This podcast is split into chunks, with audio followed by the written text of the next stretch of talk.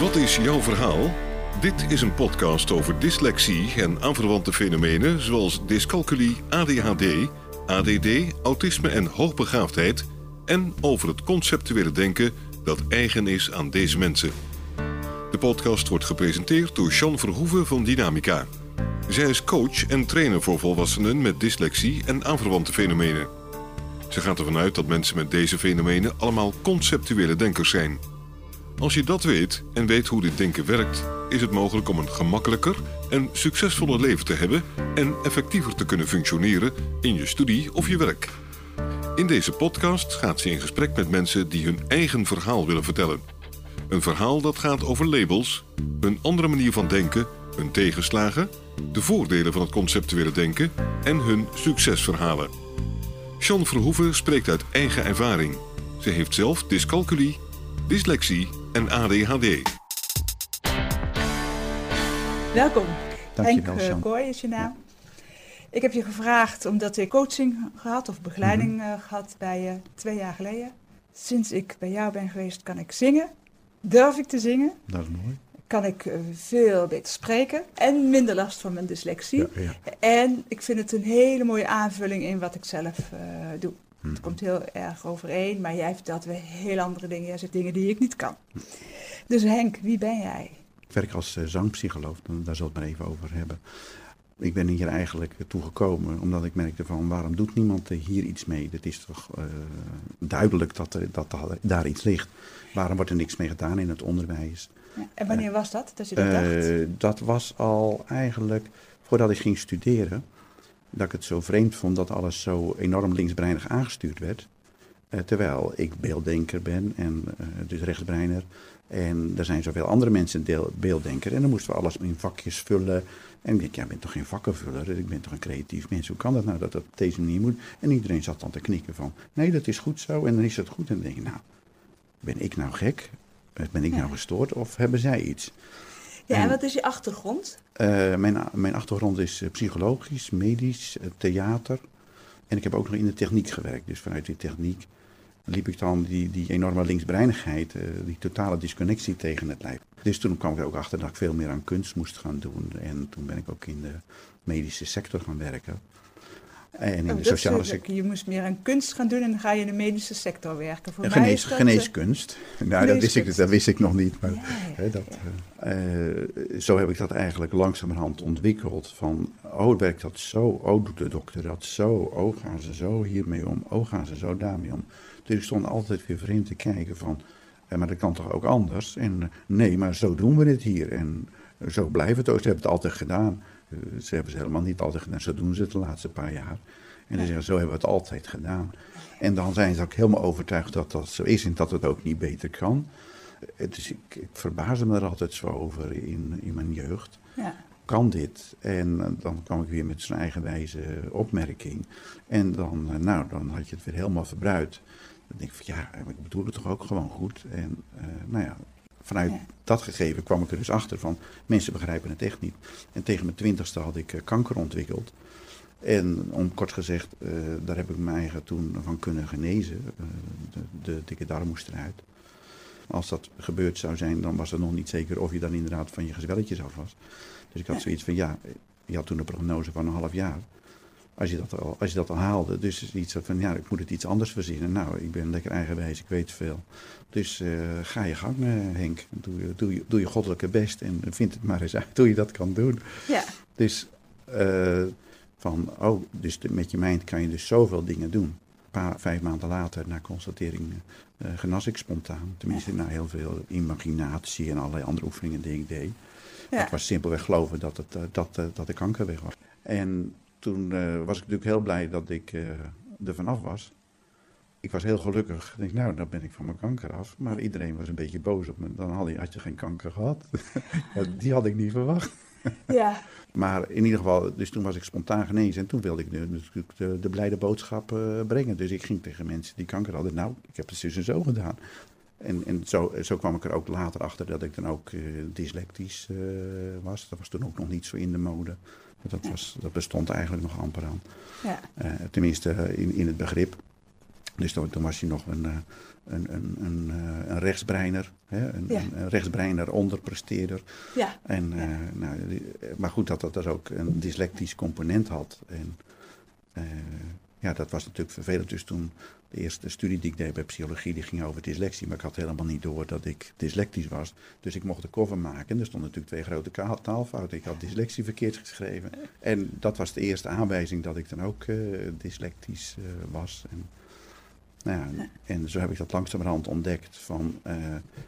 oh, dus als iemand anders iets vindt, dan zijn ze bij de eerste bocht, de eerste afslag, hebben ze al het goede gevonden. En ik moet tien goede oplossingen hebben en daar wil ik dan uit kiezen. Gewone normale mensen doen dat helemaal niet. Daar moet je echt zo'n gekke recht, rechtsbreiner voor zijn. En dan zie je dus tien oplossingen. En, ja, maar we willen eigenlijk één verkeerde oplossing. We willen gewoon dood of we willen gewoon eh, niet genezen. ja. En eh, Wat doe je op dit moment eh, voor werk? op dit moment werk ik als zangpsycholoog. En dan ben ik bezig om mensen zichzelf te ontwikkelen, hun stem te ontwikkelen. Dus eigenlijk dat ze beter leren presenteren, met minder stress hun werk doen, met gemak voor, de, voor een zaal staan. En daar ook van leren genieten. Dus dat je niet. eh, Ja. Ik heb mensen die, die al 40 jaar presenteren, die eh, drie dagen van tevoren zich eh klemmen zopen. En dan eh, wel een, een, een hele goede presentatie gaven, maar zo in de stress. En dan eh, drie dagen daarna nog af moesten kicken. Ja, daar kregen ze genoeg voor betaald. En dan kregen ze wel vijf of 10.000 euro voor betaald voor zo'n lezing. Maar dan waren ze dus een week ziek van. Ja. En eh, ja, dat vonden ze dan normaal. Ja. Dat waren dan ook vaak wel heel hoog intelligente mensen. Die ook, eh, nou, die, die dan niet dyslectisch waren, maar gewoon wel heel hoog intelligent. Dus iets, ja, dat hoort er gewoon bij. Ja. Die, die- maar dat hoeft dus helemaal niet. Dus dat leer je mensen dan, dan zijn ze 60, kunnen ze niet verder. En dan leer je ze van, oh ja, maar als je zo doet, kan het wel. En dan gaan ze eigenlijk nog veel beter eh, presenteren en de, de boodschap overbrengen. Want vaak hebben ze natuurlijk een hele goede boodschap. En wat doe je dan? Wat, wat Nou. maakt dat je zo succesvol bent? Eh, dat je eigenlijk mensen heel, heel snel eigenlijk in- een basisbalans terugbrengt, zodat ze zichzelf niet steeds uit balans kieperen. En heb, heb ik dat helemaal voor elkaar, dan Ja, een, basisbalans. Eh, hoe weet ik nou of ik in balans ben of niet in balans ben? Ja, dat, is, eh, dat is het hele grote probleem van, eh, van de mens. Eh, op het moment dat we onszelf totaal ongeremd tekeer gaan, gaan we naar bij een, drugsgebruiker. Die vindt zich ook geweldig als hij drugs gebruikt. En dat is bij Ja. mensen die geen drugs gebruiken, die hebben ook een verslaving aan overactiviteit. Er is niks mis met overactiviteit, maar als je eraan verslaafd bent, Ja. is het wel zo. En dan op een gegeven moment, dan heb je te weinig hersteltijd. En dan gaat dat zich wreken. En dat wreekt, zich eerst in een beetje overspannen. Dan wreekt het zich in burn-out. Dan wreekt het zich in eh, depressie of in een andere volgorde. Ja. Eh, maar in ieder geval, eh, je geeft je lichaam niet de kans om uit de reflex te komen. Ja. En je blijft wel in die spastische werksfeer zitten en, en maar doorboksen. Ja. En op het moment dat je dan stopt, dan word je ook doodziek. En dan wil je wel heel graag, daar wil je niet zitten in, in die hel. Hè, Ja. Maar dat is gewoon de hel van de rust. En dat Ja. is, eh, hoeft helemaal geen hel te zijn. Maar als je natuurlijk te weinig rust neemt, dan val je natuurlijk ziek, eh, eh, ziek en zwak en misselijk achterover. Als je dat, eh, Ehm, hier gaan we het over dyslexie. ADHD, ADD, autisme, hè, hoogbegaafdheid, al die rechtsbreinige mensen hebben. En eh, je zei mooi, hè, die hel. Nou, Ja. die hel, die kennen we. Ja. ik ken hem persoonlijk en mijn klanten kennen die Ja. met regelmaat. Ja, als we het over dyslexie of ADHD hebben, als dat in één noemer kan bij jou. ja. Wat maakt dat we erin komen? Wat doe jij hè, waardoor ik Ja. eruit gekomen ben? Ja, ja. Nou, eh, erin gaan we do- doordat we aan het survivalen zijn. Hè, dus eh, we- hebben die, die reflex nou eenmaal in ons van dat er een sabeltandtijger achter ons aan zit. Hè, dus dat we, dat in permanente stress eh tekeer gaan in het leven. En eh, we maken van de meest gekke dingen maken we die sabeltandtijger. Totaal irreële dingen. Eh, maar goed, eh, die angst is er dan. En dan kunnen we niet anders reageren dan in een reflex. En zeg je daarmee dat zulke angsten opgroeien? Als ik Ja. werk met klanten, dan, ik heb het over school en over lezen. Nou, dan Ja. zie ik meteen een reactie. Ja, dan en kan je dan zie ik angstreactie in de angst. Dan schiet in de angstreflex. Dus zeg je nou dat we doordat we steeds zoveel in die angst zitten, want als het over lezen en schrijven gaat, dan zitten we heel onze schooltijd In die angst. in, in die angst. Dat dat maakt dat we, een, je noemt dat zo mooi, een overspannen brein krijgen. waardoor we... Die niet meer in staat is om een respons te geven en steeds in die reflex uh, schikt. Dus op het Ja. moment dat je dan iets in moet typen op je computer, eh, ineens komt die schrijfangst weer boven. Ja, En dan, eh, wat moet ik nou opschrijven? Oh, dan ben ik helemaal geblokkeerd. Nou, eerst maar eens even rustig gaan mediteren. Ja, dat is dan niet zo. Eh, eh, eh, mediteren is wel goed, maar in die situatie moet je dus leren om voor die verkeerde afslag te komen. En dat is het allermoeilijkste Ja. wat er is. Hè? Ja. Dus dat moeten we even niet vergeten. Dat sommige dingen zijn makkelijk, maar net voor die, voordat je de verkeerde afslag neemt, goede pakken. ja. maar Nou, dat, dat is, is dan wel- moet je weten wat, hè, wanneer je erin maar- zit. Je hebt mij toen ook zo'n mooi schema gegeven Mhm. of uitgelegd. In principe hebben we allemaal een, neurotransmitter natuur. Dat is een, een, een groep neurotransmitters of hormonen, kan je het ook wel zeggen, Ja. voor het gemak, die de voorkeur hebben in je zenuwsysteem. Dus die krijgen voor, eh, dus dat is een soort, eh, je kan het een beetje vergelijken met een verkeersplein. Eh, De ene rijdt liever over Utrecht en de ander rijdt liever over Den Haag en de ander rijdt liever over Amsterdam. En, dus dan kan je allemaal afslagen nemen. En nou is het zo dat eh, de mensheid gemaakt is met eh 50% mensen die GABA hebben. Dus het is niet eerlijk verdeeld, het is niet gelijk verdeeld. Ja. En daar hebben wij dyslectici dus eh, erg veel last van, want de meeste GABA's die zijn niet dyslectisch. Nee, dus, en zeg je daarmee dat mensen met dyslexie te weinig GABA hebben? Eh, ze krijgen te weinig GABA, maar de natuur. eh, Ik heb Ja. nu, nu nog even Ja. over de, de natuur van de mensen. Dus 50% van de mensheid is GABA. Ja. Eh, 17% is eh, dopaminestructuur, dus dat zijn die sportieve types.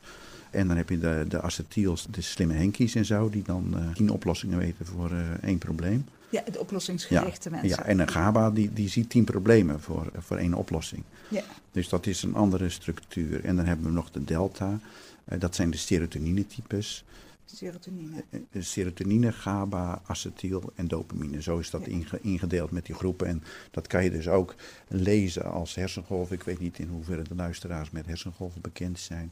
Maar de deltagolven, die, zijn, eh, die kan je een beetje zien als de, als de ontwikkeling van je jaren. Dus deltagolven, dat is de eerste twee jaar van je leven. Er Ja. zijn dus die babygolven, dus dan gaat het heel rustig golven in je brein. Dan heb je nog niet zulke gekke dingen. Ja. En dan daarna krijg je zeg maar die theta-golven. Hè, dat is dan een beetje zo je, je kleutertijd tot en met je, je achtste jaar. Ja. En dan krijg je de alfagolven. Ja. En de alfagolven die staan er weer voor de acetyl. Dus die zijn daar Ja. weer aan gekoppeld. Dus dat betekent dat je dus, die maken dan eigenlijk dat je een acetyltype wordt. Ja. En dan heb je dus, als dat nog later is, dan krijg je dus de, bij de dopamine, dan krijg je dus puberteit, de beta-golven. ja.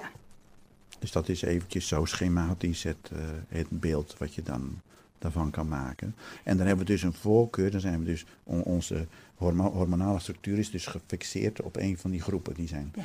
echt dominant. ja. En is dat, dat is aangeboren dus? Eh, dat is niet geheel bekend. Oh, Dat moet nog onderzocht. Dat zijn allemaal toch al relatief nieuwe dingen van de laatste tien jaar. Of is dat in hoeverre dat je onder stress staat, bepaalt dat ook nog iets? Ja, dat heeft ermee te maken. Maar die natuur, die is eigenlijk wel aangeboren. Ja. Dus dat is Ja. eigenlijk de basis EEG. Dus als je een EEG ziet, dan zie je dus, oké, dus als iemand eh, een, een serotonine-type ziet, dan zie je dat ze relatief veel delta-golven produceren in EEG. Ja. Dus zo is het ook ingedeeld. Een GABA-type is, dan zie je dus dat ze relatief veel theta-golven maken. Ja. Dus dat is dan tussen de 4 en de 8 jaar.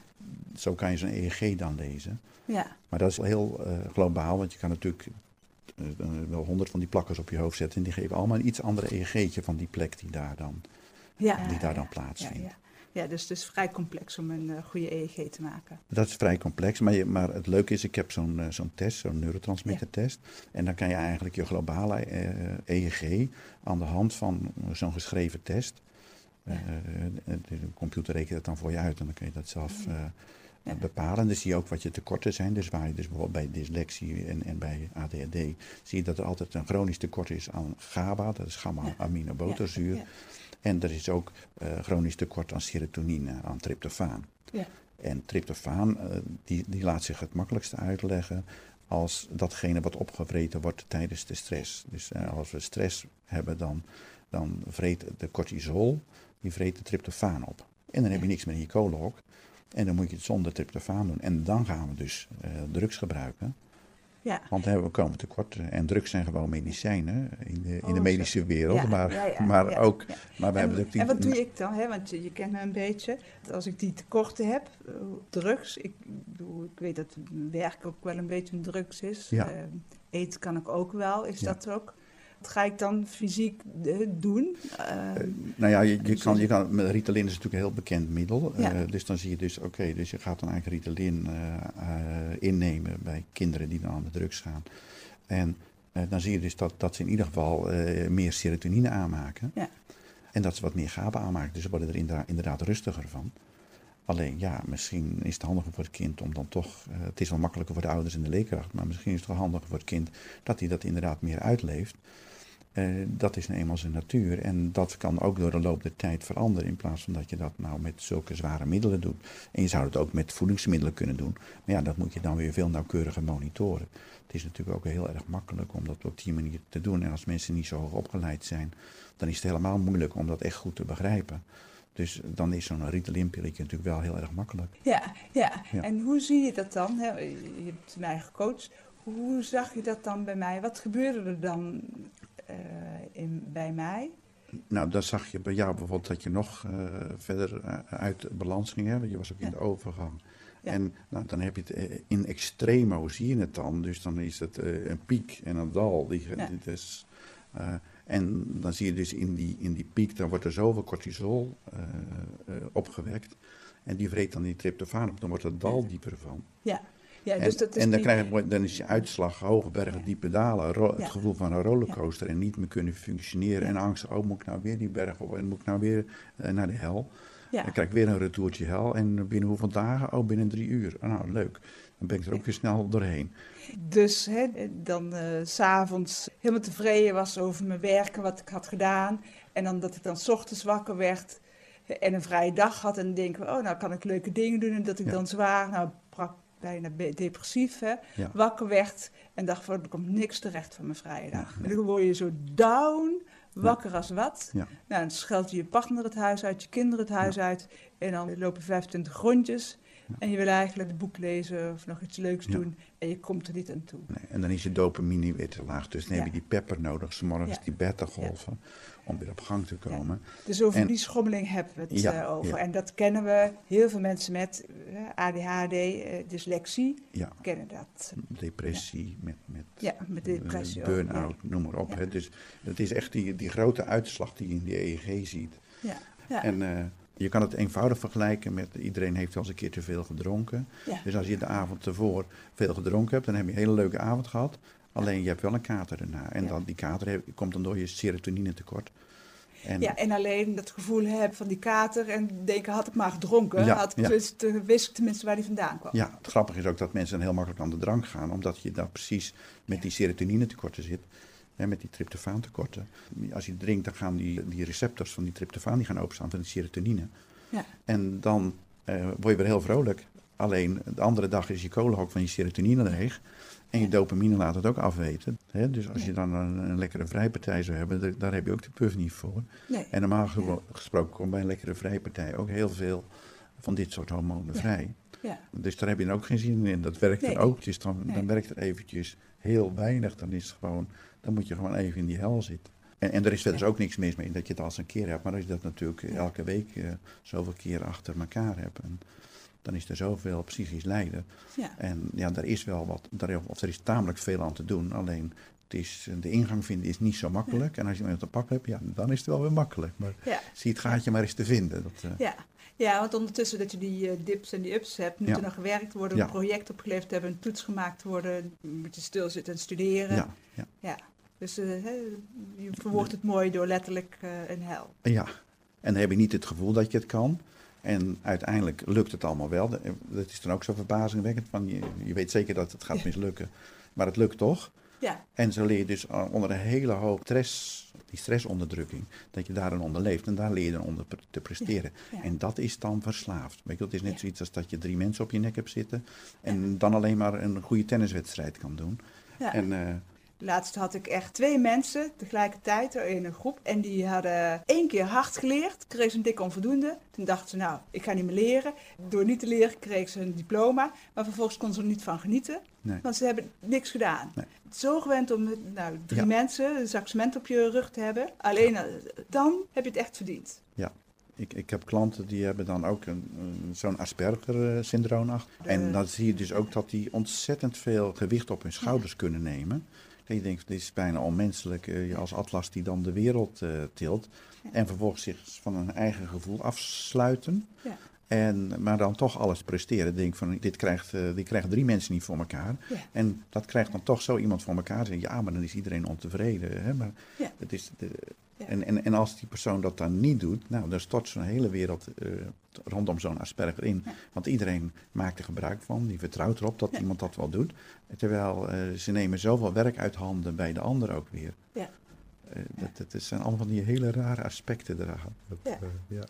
Wat zet jij nou in waardoor mensen dit kunnen doen ook? Dat is Nou, eigenlijk simpel houden op dyslexie en ADHD, eh, dat soort dingen. Ja. Eh, dan eh, doe ik eigenlijk neurogenics. Dus dat is eigenlijk een manier om je hersenstam te resetten. Dat is eigenlijk een hele eenvoudige methode die je in, in 15 minuten kan leren.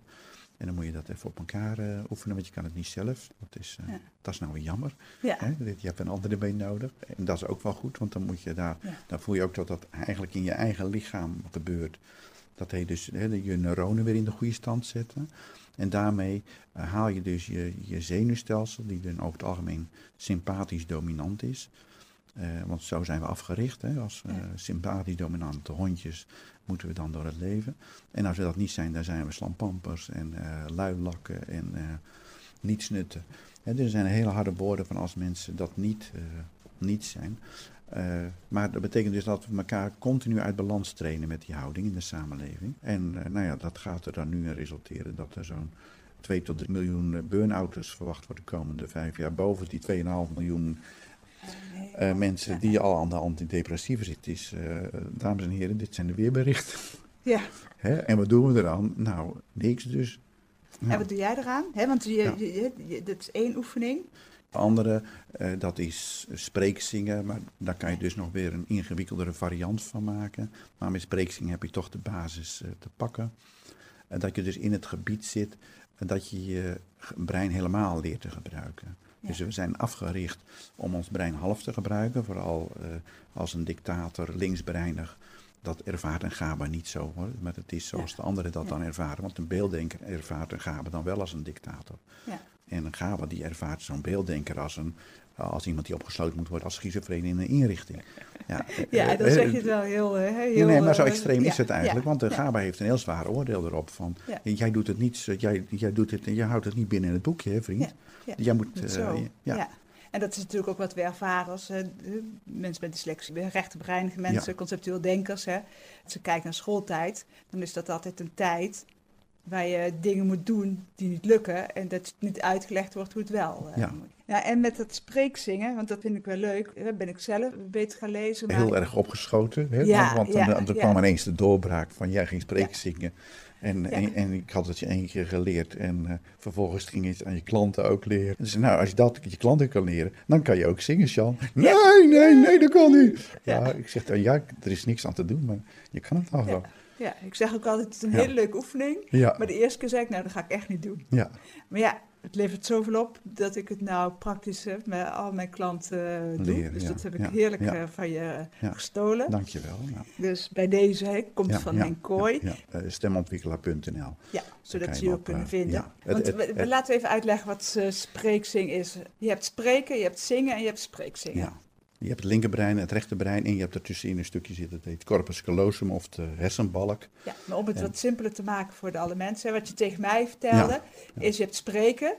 Ja, dat is taal. Ja, Je hebt zingen, nou, dat gaan we dus niet doen. Maar dat is creatief. Nou, dat vind ik helemaal niet creatief, want dat is taal, zeg ik dan. Nee, zeg jij, zingen is, is rechterbrein. Zit, en dan heb je spreekzingen, dat zit er tussenin. ja, En wat ik dan tegen mijn klanten zeg, is eigenlijk masseren we die middenbalk die Ja. hier eh, loopt. Waardoor die twee hersenhelften gemakkelijk met elkaar mee eh, Ja, doen. Ja. En toen zei je ook nog tegen mij van, ja, dat hoef je maar een paar keer te doen, dan ken je het. Toen dacht ik, ja, het zal wel. En dat heb ik ook nog een tijdje Sommige dingen zijn echt makkelijk, ja. Ja, Ja. en eh, tegenwoordig hoef ik het inderdaad niet meer te doen. Want nou zag ik jou hier binnenkomen en denk ik... oh, ik heb vandaag niet eens mijn oefeningen gedaan... om eh, goed op mijn stoel te zitten, om Op een gegeven moment is het zodat ik geautomatiseerd. goed voor ja. die microfoon kan Ja. spreken. Ik weet nou wat ik moet doen om te kunnen lezen. Ja, En ik- dus, dus dyslexie is ook gedrag. En zingen en spreken Ja. is ook gedrag. Ja. En, en, en als je dat dus in elkaar klikt met, met dat spreekzingen, dan is dat geïntegreerd en dan werkt het samen. Hou je het uit elkaar, dan blijft het elkaar tegenwerken. Dan heb je geen synergie. Kan het nou dat het zo simpel is en dat we het nergens leren? Dat ik potverdorie Ja, als je het ergens leert, 53 moet worden dan, omdat, eh, dan eh, beginnen mensen te zeuren dat je, dat je zweeft. Ja. Als- een moeder een kindje op de arm wiegt, dan zweeft het kindje. En, en als ik met de ingenieurs praat, ze zeggen ja, dat is zo zweverig. En dan hebben ze net naar, naar, eh, naar André Kuiper, de astronaut, die 200 dagen door de ruimte gezweefd. En die vinden ze niet zweven. En dan Ja. denk ik, ja, ik begrijp wel wat ze bedoelen. Ja. Maar die zachte kant, eh, daar zit heel veel in. En je gaat toch ook niet eh, een, een, een volwassen gesprek voeren met je babytje op de arm. Je weet toch dat dat kind dat niet aan kan. Waarom Nee. doe je dat dan wel met elkaar? Stem dat eens af. Ja. Dus die, eh, als je een radio niet goed afstemt, krijg je ook geen eh, ontvangst. Ja. Maar, maar als je mensen dat doen, nou ja, dat schijnt allemaal maar, eh, maar normaal te zijn. Ja. En het is leuk dat je het zegt zweverig, want hoe meer ik dat spreekzingen doe, hoe meer ik voel dat ik op de grond kom staan, Ja. dat ik stevigheid ervaar Ja. en dat ik bij de minst kritiek krijg niet, eh, Eruit schiet. meer onderuit ga. Ja. ja. En als ik dan, zeker bij mijn lezing, dan, want dan gebruik ik hem nog wel heel erg, eh, ehm, dat ik maar voel dat ik steeds steviger word door het elke keer weer te doen. Dus 10 seconden voorbereiding en ik kan mijn presentatie doen. Ja. Zo eenvoudig is het. Als je Ja. die aanleg hebt, Ja. hè, dat zijn Ja. andere factoren die mee kunnen spelen. En dan gaat het over, want het is, er gebeurt natuurlijk een hele hoop in dat brein. Ja. En, hè, want dan hebben we het Maar, over- maar eigenlijk, eigenlijk wat je in die 10 seconden doet, is eh, zorgen dat die adrenalinepiek die je altijd hebt, Ja. en daar zit de cortisol ook weer aan vast, maar die adrenalinepiek heb je nodig om te presteren, ook om weer Ja. de bevrediging en de lol ervan te hebben. Maar die moet niet te lang, te hoog Ja. zijn. Die mag ongeveer eh, 20 tot 30 seconden duren. Maar als die langer duurt, dan kan je een blackout krijgen. Dus als die anderhalve minuut duurt, ja, dan is die spiegel veel te hoog. En dan heb je een blackout. Nou, dat is natuurlijk het meest erge wat je kan overkomen als je... Dus daarmee zeg je dat je door te zingen op een bepaalde manier ja, die hormoonhuishouding. In dat- beheer kan nemen. Dat, Ja. je, dat je dus weet, oké, ik heb me nou van tevoren ingetuned. Eh, dat betekent dus, als, ik, als die eh, hormoonpiek opkomt... Hè, ze hebben dat een keer met Sonja Barend ook zo leuk gemeten. Dus dat hing ze ook aan de apparatuur, kwam Ja. ze op. En dan zag je ook die enorme, dat is ook alweer 30 jaar geleden. Maar eh, dat was toen heel erg nieuw. En toen zag je ook die piek enorm oplopen. En dat, dat lieten ze ook bij andere mensen zien. En dan zag je dus dat die gewoon anderhalve minuut bleven. En die voelden zich daarna heel verkrampt. En die kwamen, begonnen het uh, hakkelen en te stotteren. En die gedroegen zich eigenlijk als een dyslecticus. Ja, Dus dan zie je ook dat, dat die, Ja. dat die eh, prestatiecurve, als die te lang hoog moet blijven, ja. dat iedereen op slot gaat. En, Ja. en homolateraal wordt, zoals we nou dus die kruis, kruislateraal, dus die kruisloopbeweging en die... die, Ja. die, eh, En dan zeg je ook, dat is niet alleen bij mensen met dyslexie. Nee, dat is bij iedereen zo. Bij iedereen. Dat is bij iedereen zo. bent helpvol voor eh, al die dyslecten die denken dat zij de enige zijn die op slot gaan. Ja, ja, zij hebben dat heel goed geleerd. En eh, Ja. het verschil tussen mensen die niet zo eh, gemeen op slot gaan, die hebben het niet zo goed geleerd om op slot te gaan. Dus een dyslecticus is zo gewend om op die hoge piek te moeten presteren. Eh, dus als ze dat niet doen, dan, eh, dan, komen ze in een minderwaardigheidsgevoel terecht. Of een Ja, meerderwaardigheidsgevoel, maar in ieder geval Ja. in die hel. Ja. En dan moeten ze wel die prestatie leveren. Maar die is eigenlijk bovenmenselijk. Ze moeten elke keer een, een, een, op zijn minst een Olympische medaille halen. Minder, minder kan niet. Ja, En dan ligt die lat veel te hoog. En met als gevolg dat je dat gewoon eh, chronisch eh inprent bij jezelf. ja, want dyslexie is ook voor een heel groot gedeelte gewoon gedrag.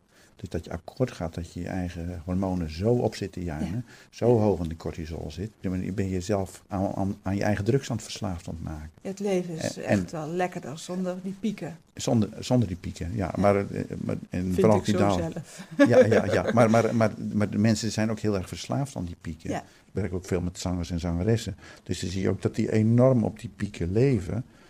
En die hebben dan piek, Ja, piek, ja. pieken, hebben regelmatig pieken nodig. Als ze een week niet optreden, dan hebben ze het heel slecht. Want dan hebben ze eh, een paar pieken te weinig. En dan, Ja. Dat geldt dan met name voor zangers hè, en zangeressen. Dus dat is weer... Ja, maar die piek die zie ik ook hè, bij iedereen. Ja, Praktisch iedereen prestatiepiek. terug eh, die bij mij in coaching en training komt.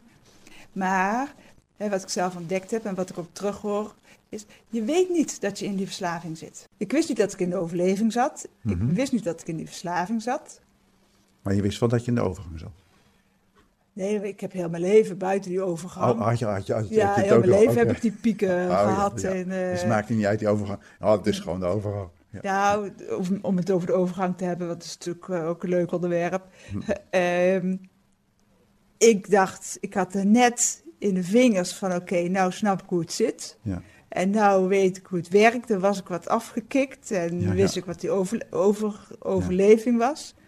En toen kwam de overgang. Ja. Maar daar, dat is een andere, getimed, ja. daar gaan we een andere keer eh, over hebben. Hoe weten mensen nou dat ze in de verslaving zitten? Nog voordat ze wat eraan te doen is. Nou ja, als je dat soort, als je dat soort gedrag vertoont, dan, dan, eh, dan weet je al dat er eh, sprake is van heel veel onbalans. Ja, dus eigenlijk iedereen die, die pieken en dalen kent, die die niet zelf in de hand heeft en die die ook niet begrijpt, in zelf, nog niet wetend, hè, als, eh, niet zelf in, denkt dat hij het niet zelf in de hand heeft of niet weet Ja, dat hij het een zelf... reflex. Als je, als je vanuit die reflex zit te reageren, ben je aan het overleven. Dan heb je geen vrije keuze meer. Nee. En dan zit je al Ben in die meer- verslaving. Ja, dus als je niet meer soeverein bent, dus als je het niet kan laten, Ja. dan betekent het eigenlijk al dat je verslaafd bent. Dus je bent tamelijk snel verslaafd. En we hebben ook een, heel, een brein wat heel makkelijk verslaafd is. Dus En wie is wij? eh, de mensheid. Alle mensen. Ja, of alleen rechterbreinigen. eh rechterbreinigen die moeten meer compenseren omdat het een linksbreinige maatschappij is. Ja. Dus die zijn er nog gevoeliger voor. Plus dat Ja. ze al beelddenker zijn. Dan kan ik dan stellen, om het even nog scherper te stellen. Al die kinderen met dyslexie, met ADHD, autisme, die door het schoolsysteem moeten, hebben eigenlijk een verslavend brein. Ja, helaas wel. Ja, we zitten in Ja. een prestatiemaatschappij. Ja. Dus ze worden, nou, eh, pas als we dat doen, dan vinden papa en mama mij eh, lief. Of eh, dan krijg ik wat. Of dan krijg ik waardering. Dan mag ik zijn wie ik ben. Dus er zitten allemaal voorwaardelijke dingen te doen. Hè? Voorwaardelijke conditioneringen die, we, die we de mensen in rammen. Ja. En- En, als er dan keihard gewerkt is en niet tevreden zijn met het punt, dat is ook die verslaving. Eh, ja, want dan krijg je weer het perfectionisme. En dan heb je, hè, dat is een perpetual victimization, dus dan ben je continu slachtoffer. Ja. En zo komen mensen ook aan dat slachtofferbewustzijn. Ja. Maar ja, ze zijn eigenlijk continu bezig om beter te zijn dan dat, dan, Ja. dat ze werkelijk zijn. Ja, en dat is dus een onbewust proces. Ja. Als ik de klanten vertel wat ze aan het doen zijn, dan zeggen ze: Ik heb nooit geweten dat ik zo hard werkte. Want dan zeggen ze: Ik heb geen faalangst, ik heb, ik, ik, zo hard werk ik niet. En dan geef ik een voorbeeld en dan hebben ze net iets verteld en dan zet ik dat in perspectief neer en zeggen ze: Oh, oh. Ja, nou en dan twee dagen later zeggen ze: Ja, ik was toch wel heel hard aan het werk. Hè? Dus in dat opzicht is het onbewust. Ja. Dus dat is een, dat is een gebrek aan zelfinzicht. Eh proprioceptie, zoals dat dan heet, eh, die functioneert heel slecht, omdat we in die reflex zitten. en het wordt niet verteld. En het wordt niet verteld. Nou, het, Nee. wordt, het wordt wel verteld, maar dan wordt het niet opgevat. Van, de- door, dus zeggen ze, doe ze even rustig. Doe eens even rustig. Dat krijg je echt wel vaak te horen. Ja, dat dus je even allemaal rustig. even dimmen, joh. Ja. Hè? En eh, ja, even rustig de tijd nemen. Ja. Het, het, het, het hoeft niet, het hoeft Rustig, niet over, drie minuten doe toch helemaal rustig? Ja, op die ja, manier. die. Ja. Ja. En die had het over een test die dat heel mooi eh, uit kan Ja, leggen. dan kan je dat rustig eigenlijk zien. En dan zie je ook wat je, wat, wat je dominant in de neurotransmitterstructuur. En dan zie je ook meteen wat je tekorten zijn. Ja. Vaak is je handremstuk en je remschijven zijn versleten op alle vier de wielen. Of er moeten nieuwe remblokjes in. eh, Om het zo simpel voor te stellen. En dat is eigenlijk wat er aan de hand is. En dan eh, gaan we wel nieuwe banden kopen. En we gooien er wel benzine in, maar we doen geen nieuwe remschijven. En de, ram- en de handrem doet het ook niet. Dat gaat allemaal goed zolang je niet in de bergen rijdt. Of, eh, Ja, en het wordt niet uitgelegd. Wat ik zo fascinerend vond, want ik kreeg toen, hè, dat test heb ik gedaan. ja. denk ik, hoe gaat hij dat nou meten met vragen die ik invul? Maar ik had ook zoiets van, oh, dit zijn vragen die ik nog nooit gehad heb. Ja. Dat vond ik ook wel. En toen dacht ik, nou, dit gaat ergens over. Ja. Nou, toen kwam er een leuk eh, schema uit. En toen eh, ging ik eh, in coaching bij jou. Dat doe je letterlijk om die hormonen in balans te krijgen. Want het is Eh, natuurlijk van de dan- zotte ja. dat je met zang en stem en wat oefeningen die hormo Ja. hormoon Nou ja, in balans een hele simpele, het is een, weg, Ja. een weggevertje die altijd werkt. Ja. Gewoon, als je je kind op schoot is, je vaak hmm te doen. Gewoon neurien. En dan maak je al GABA aan. Ja. En als je dan nou weet dat je dat tekort komt en je, en je doet gewoon eh 45 seconden eh neurien, eh, je kan je lichaam het ook nog leren. Dus als je gewoon 45 seconden hmm doet, en hoef je geen aum te, wil ik geen aum horen, maar gewoon hmm. Want aum doet weer iets anders, die pept ook op. Ik wil gewoon hmm Ja. horen. Anders krijg je te veel. Deze dus. Ja, en dan kan je je eigen toonhoogte nog kiezen. Dat gaat meestal goed. Ja, ja, ja. Eh, En die, en die andere neurotransmitters die zijn wat ingewikkelder. Daar moet je wat meer eh, combinaties voor maken. Die, Ja. eh, maar deze is, deze is, ook omdat het een remmer is, gaat het altijd goed. Maar als je peppers gaat eh, opwekken, die dempen zichzelf niet. Een dempende neurotransmitter, die, die dempt zichzelf. Maar een pepper, die dempt zichzelf niet. Nou ja, dus dan moet je een beetje oppassen met wat je doet. Dus dan, dan, Ja. daarom zeg ik, het, is, het, is, het is met die M is het safe. En met die andere dingen moet je wel even een beetje weten wat je doet. En, eh, Ja, nee, maar dus dat je met stem, met noten, met, met letters ook, en maar met, met bepaalde dingen, dus jezelf in balans kan. Ja, als je dus krijgen. weet waar die, waar die Ja. zit, eh, als je dat, maar, die, maar die zelfperceptie, dat is vaak het probleem. Vaak denken we dat, we dat we rustig zijn als we overspannen zijn. En als we depressief zijn, dan denken we dat ook ontspannen zijn. Of, of, het is, onze perceptie is niet erg geweldig op dat, onze gevoelsperceptie. Ja. En nou zeg je, hè, nou, je bent al sinds de jaren tachtig, goed, bezig met eh, dit. Waarom weet eh, heel Nederland dit niet? Waarom moet ik daar 40 jaar op wachten voordat ik dat weet? De samenleving wenst er geen geld aan uit te geven. De, de, de, de muziek is wegbezuinigd uit, eh, uit het onderwijs. Ja. Nu, nu door Joop van den Ende en, en de Maxima die daar een levenswerk ja, van maken, komt het terug. Heb je dit nou zelf verzonnen? Is dit eh, iets dan van de laatste 40 jaar? Eigenlijk ben ik heel erg op zoek geweest van waar komt dit vandaan. Dus ik ben al die Ja. culturen wezen kijken, de ragas in India. eh, de mantra's eh, en de indianen eh, liedjes, wat, wat zit erin? Het is een orale traditie, dus dat wordt dan bij word of mouth, dus dat wordt dan gewoon verteld. En hoe werkt het en hoe zit het? En nou, daar ben ik, was ik twintig jaar mee bezig en ik kwam er eigenlijk niet uit. Totdat ik naar Egypte ging. Toen kwam ik dus bij die architect in Egypte, in Cairo terecht, Ibrahim Karim. En die vertelde, ja, alles gebeurt in de mond. Hij zegt, als ik gebouwen bouw, dat zit ook in je mond. Als je je tong heen en weer beweegt, dan zet je een gebouw neer. Kijk maar. Oh, ja, zo heb ik het nooit gezien. Ik was heel erg onder de indruk van kathedralen en van al die... Ja. Hoe mooi akoestisch dat is. En ik, natuurlijk snapte ik dat verstandelijk wel, dat dat ook in je mond gebeurde. Maar ik had nooit die verbinding gemaakt dat dat het antwoord op al mijn vragen was. Ja. Dus ik zocht het en ik het zat in mijn eigen mond. Ja, En toen dacht ik, jee, wat is dat gek. En hij liet me dus allerlei dingen eh, zien en doen. Oh, en nou doe je dit en nou doe je dat. Oh, heet dat dat? En oh, is dat zo? Oh, oh, is dat... Nou, eh, ik viel van de ene verbazing in de andere. dus het is iets, hè, wat je zegt, in, in verschillende culturen bestaat het. Je hebt een hele hoop onderzoek gedaan. En, en, toen bleek, eh, en toen bleek dingen dus gewoon vloeibare architectuur te zijn. Ja. En, en als je dat dus begrijpt, eh, er zijn een aantal hele simpele concepten. En als je dat begrijpt, dan begrijp je de rest van de wereld ook. Eh, maar dat, maakte het zo eenvoudig en zoveel aha's. Oh, dus dan gebeurde dat en dan gebeurde dat. En die oude Egyptische cultuur heeft natuurlijk ook daar zo zijn wortels in. eh, dat ze heel goed weten in die oudheid hoe ze dat deden. Want dan hadden we natuurlijk niet al die bijzondere technische en medische dingen. Ja. Maar zij konden eh, de dingen waar wij nu mee zitten te, te tobben, dat konden ze met eh, heel groot gemak oplossen. Ja. En dat deden ze met de stem, onder invloed van tonen. En, dus Pythagoras wordt, eh, is natuurlijk een wiskundige, maar eh, waarom heet alle muziek de toonaarden van de muziek? Dat zijn de Pythagoreïsche toonaarden. Oh, ja. En Pythag- Pythagoras was een muzikant die op zijn snaartje uitvond hoe de wereld in elkaar zit. En, eh, en met diezelfde kennis van Pythagoras eh, zijn wij weer naar de maan gevlogen en hebben we het heelal ontdekt. Zo. Ja. Dus die, zijn gewoon door gaan rekenen. Ja. En, eh, en Pythagoras die zat er heel erg dicht in de buurt ja.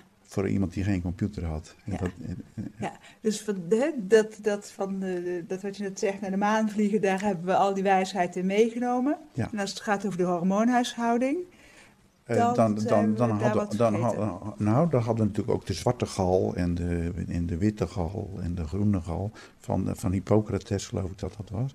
Dus we, we hadden het wel. Dus we hadden al, we hadden Ja. al die, die vier groepen die we nu ook eh, alleen. Ja, dat is dan weer verkwanseld door, de- door, de, eh, door de, West, de, de westerse samenleving die Ja. dat concept niet snapt. Hè, in de Ayurveda zie je dat ook terug. Ja. Uh, en, en zo kom je dat eigenlijk. Hè, en je kan het ook zien als de vier seizoenen. We hebben ook vier soorten hersengolven. Zo is het ook ingedeeld. Dus Ja. we hebben dat allemaal. Alleen wij moeten dat dan per se hersengolven noemen. En, en in zo'n andere cultuur noemen ze dat dan weer anders. En hebben ze een breder begrip van die dingen. Maar dat hebben we allemaal eruit geschopt omdat het onzin is. Nou, als je nagaat dat er eh, 2000 jaar geleden in Griekenland eh, fantastische psychotherapie bedreven werd. Ja. Eh, waar wij nog, hè, waar, waar, waar Gene Houston, hè, de adviseur van Bill Clinton, dan ook mee begonnen is om diezelfde technieken toe te passen. Eh, maar ja, dat is ook, eh, die kennis is er dus, maar die wordt dus alleen door een paar mensen dan weer eens boven tafel gehaald. En, en, en nu moet die kennis allemaal passen in het brein van eh, mensen die niet zo'n van die zo'n GABA-brein. Dus dan valt het al heel snel buiten het boekje en dan worden die mensen boos. Want Ja. die kunnen dat lezen op, op, op internet en dan zeggen wat een onzin. Ja, vanuit een GABA-brein is dat onzin. Ja. Maar, maar vanuit een GABA-brein is er zelden iets nieuws verzonnen. Ja. Want dat kan die Ja. niet, want het blijft binnen het boekje. Ja. Als, als, als, als ik offertes maak bij mensen, dan moet ik soms ook wel lachen. Dan denk ik, ja, moet ik je nou zo beledigen? Eh, Maar eh, ja, het is niet beledigend bedoeld dan. Maar eh, it- dan zeg ik ook van, is er wel eens een oplossing binnen de, binnen de school dan? of binnen dat kader van jullie gevonden? Ik zeg, dan moet je toch iets buiten het kader halen als je een probleem hebt. Ja. Je kan het probleem toch niet in dat kader oplossen, want je hebt dat al binnen. Nou, dat, dat is hogere wiskunde voor een. GABA. Ja, en daarmee zeg je weer heel mooi, want we moeten, eh, Ja. daarmee zeg je ook weer heel mooi dat we elkaar zo nodig hebben. Ja. Het linkerbrein en het rechter, of de linkerbreinige denker en Ja. de rechterbreinige denker. We hebben elkaar zo nodig. En als we samen gaan werken, dan kunnen we zulke mooie dingen doen. Ja. Ja, En, we hebben dus een heel brein nodig. En je Ja. zeg maar, dus als, als we het rechterbrein gebruiken, dan hebben we maar 66% ja, Als, we het, als we het, het eh, linkerbrein gebruiken, maar 50. Maar als we het allebei gebruiken, hebben we 100. ja. ja. Dus dat is een hele mooie rekensom. Is er nog iets wat verteld moet worden? Dat- Wat ik nog wel leuk vind, is dan dat ze dus zeg maar in, eh, in Egypte dus ook linker- en rechterbreinscholen hadden. Wanneer? Nu? Vroeger? Nee, vroeger, eh, zo'n Ja. 4000 jaar geleden. Dus, eh, want, want nou wordt er wel eens ook weer geroepen, hè, linker en rechterbrein, is ook allemaal onzin. Ja. Dus 4000 jaar geleden 4000 jaar geleden. was er in Egypte een, link, een school linker- voor linkerbreinigen en een school voor ja, of, of voor het mannelijke denken en voor het vrouwelijke denken. Ja, Dus dat zijn ook hele leuke weetjes om. Ja. Wij beseffen Ja. dat niet, maar dat hebben we. Dus dat is al ver voor Jezus. ja, Hè, dat is al ver voor Mozes. eh, hè, dat Adam, in de tijd van Adam en Eva, en waarschijnlijk daarvoor al, zijn ook aanwijzingen dat dat er allemaal al was. Dus wij zeiden gewoon, wij zeiden gewoon, er zit oude wijsheid achter hetgeen wat wij vertellen. Er zit ontzettend veel oude wijsheid en dat beseffen we niet. Ja. En eh, dat kunnen we zo makkelijk gebruiken. Alleen ja, eh, eh, en het is zo handzaam. Ja, Net zoals ik zeg van nou met het spreekzingen, dat is zo handzaam. ja, en trouwens, het spreekzingen is ook eh, wat ze bijvoorbeeld in die Pinksterkerken doen. Van, dat doen ze ook. Ja. En ja- jabbertalk in, in het, in het, eh, Ja. eh, bij toneel. En je ziet bij verschillende stammen, als ze dus ook eh, beter willen functioneren, doen ze het ook. En dan heb je natuurlijk nog het, het, eh, het zenuwstelsel, wat je dus kan ontlasten door het in de goede stand te zetten. Ja. En daar waren ze vroeger ook een stuk handiger in. Maar nu zijn we dus zo verslaafd aan dat dat steeds maar in de stressstand moet staan. Eh, dat, we, dat we ziek worden eh, als hij er niet in staat.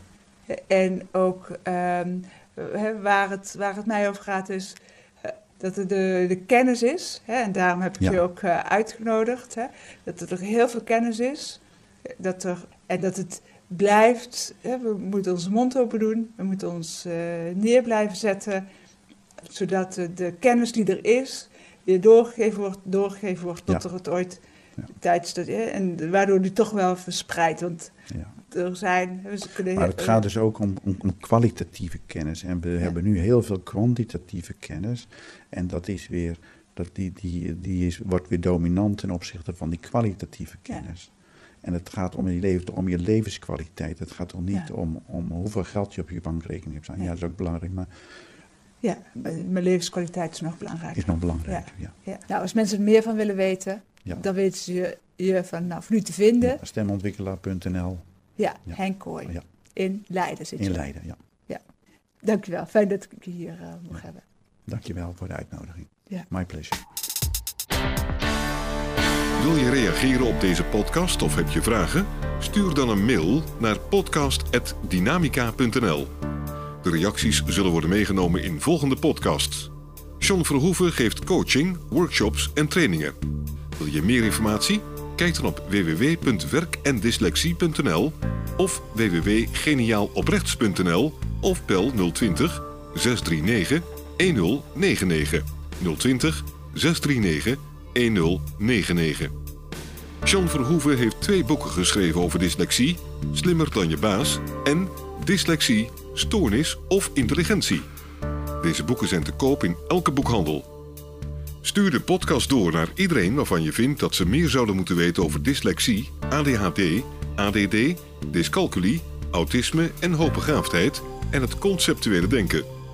Deze podcast is gemaakt in samenwerking met Marcel de Hoog van Storytelling Media.